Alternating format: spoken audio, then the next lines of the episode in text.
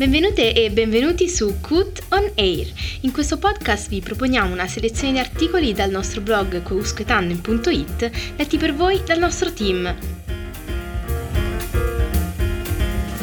Ci potete trovare su Apple Podcast, Google Podcast e Spotify.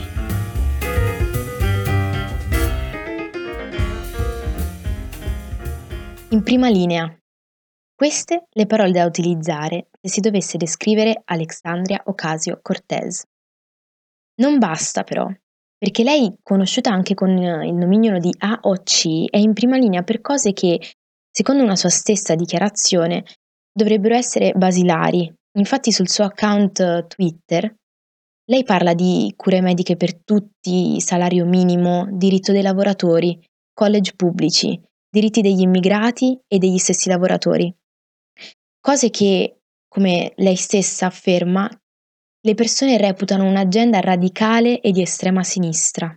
La sua elezione come deputata del quattordicesimo distretto di New York, che include la parte orientale del Bronx e parti del Queens centro-settentrionale, ha, rappres- ha rappresentato, si potrebbe dire, una svolta, perché lei, ventottenne di New York, ha voluto, o diremmo osato, sfidare Joseph Crowley, di 56 anni, che ha rappresentato il distretto per 20 anni. La sfida sembrava persa in partenza per l'Ocasio Cortez e invece la sua vittoria è stata uno dei più grandi colpi di scena delle primarie dei democratici.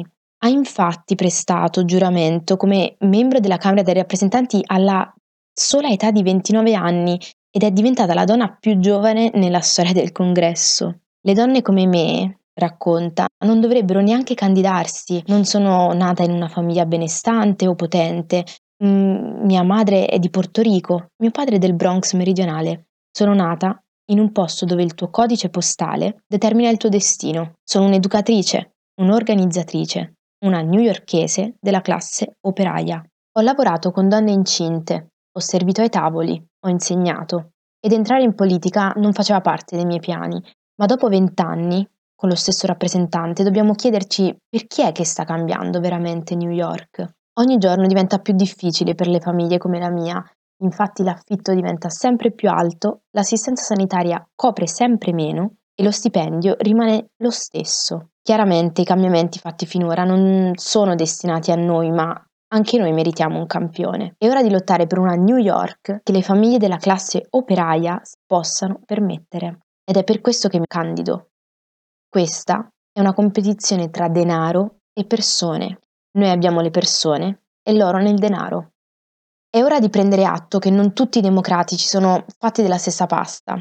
Un politico che prende soldi dalle aziende, che guadagna dal pignoramento e non vive qui, non manda i figli nelle nostre scuole, non beve la nostra acqua e non respira la nostra aria e in nessun modo può rappresentarci. Il Bronx e il Queens hanno bisogno dell'assistenza sanitaria per tutti, hanno bisogno di college pubblici per tutti, di una riforma della giustizia penale per tutti.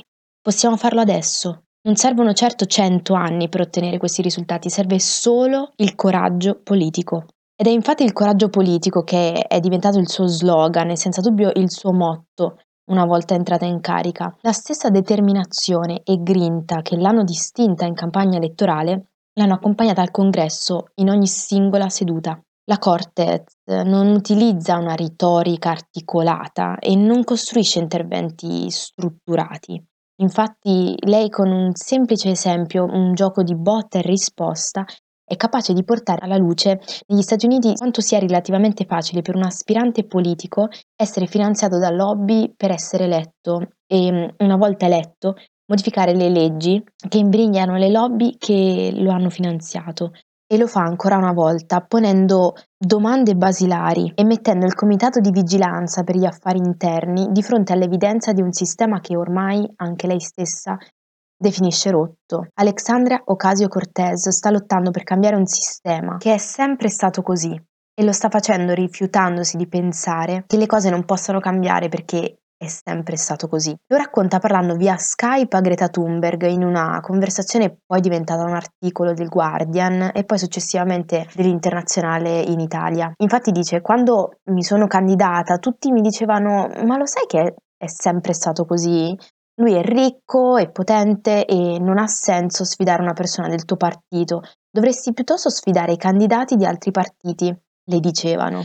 Erano tutti modi velati, afferma, per dirmi che ero troppo inesperta, troppo uh, ingenua, troppo giovane, impotente. Penso che semplicemente rifiutandosi di accettare questa idea si possa cambiare il mondo. A febbraio del 2019 Ocasio Cortez ha presentato alla Camera dei rappresentanti il Green New Deal, una proposta di legge che prevede, tra le altre cose, l'azzeramento delle emissioni di gas serra entro il 2030, inoltre l'abbandono totale dei combustibili fossili e la ristrutturazione degli edifici del paese in base a nuovi, nuovissimi standard di efficienza energetica. Dopo aver incontrato il sostegno delle due candidate eh, alle primarie democratiche in vista delle presidenziali 2020, Elizabeth Warren e Kamala Harris, il Green New Deal ha incontrato il suo ultimo no, il suo fatidico no, e lo scetticismo soprattutto di Nancy Pelosi, eh, che è sempre partito democratico, ed è stato bocciato infatti dal Senato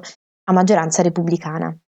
Una bocciatura che mh, mm, però non sembra aver scalfito l'Ocasio Cortez, anzi non sembra nemmeno averla spedita ai box. Durante la chiacchierata con Greta, Ocasio Cortez lancia un altro appello importante. Infatti lei stessa dice che le persone non sanno che qualunque piccola, piccolissima azione può portare a qualcosa di veramente significativo. C'è, ta- c'è tantissimo cinismo sulle potenzialità delle nostre azioni afferma. E dunque a cosa serve andare avanti al Parlamento con un cartello? Sappiamo infatti che questo non, non riduce immediatamente le emissioni di anidride carbonica e non cambia direttamente le leggi. Ciò che fa è semplicemente mandare un messaggio ai potenti. Infatti l'arma migliore che hanno i potenti è di farti pensare che non conti e dire questa cosa non cambia nulla, perché se riesci a convincere le persone di questo, non faranno nulla e andranno avanti come se tutto fosse normale. Insomma, abbiamo bisogno di politici come Alexandria Ocasio-Cortez, di figure che non abbiano paura di sfidare incessantemente chi per anni ha dettato legge, senza che nessuno mettesse in dubbio la legittimità delle loro azioni. Abbiamo bisogno infatti di lasciarci contagiare da questo modo di affrontare la quotidianità. Se nessuno realmente pensasse che le cose possano cambiare veramente, a partire da qualcosa che può sembrare piccolo o banale, e magari sulla carta ancora lo è, le cose siamo pur certi che non cambieranno mai per davvero. E allora ci poniamo una domanda. Se non lo facciamo noi, chi è che lo farà? Grazie per averci ascoltato. Se vi va, condividete questa puntata con amici e colleghi. Per tutti gli altri articoli vi rimandiamo al nostro sito quousquetandem.it dove troverete tutti i contenuti pubblicati fino ad oggi. Seguiteci anche sulle nostre pagine social come Twitter, Instagram e Facebook. Un saluto dalla redazione di Quousque Tandem, io sono Cecilia Consalvo e ci sentiamo alla prossima puntata di Cut on Air. It actually takes time to listen.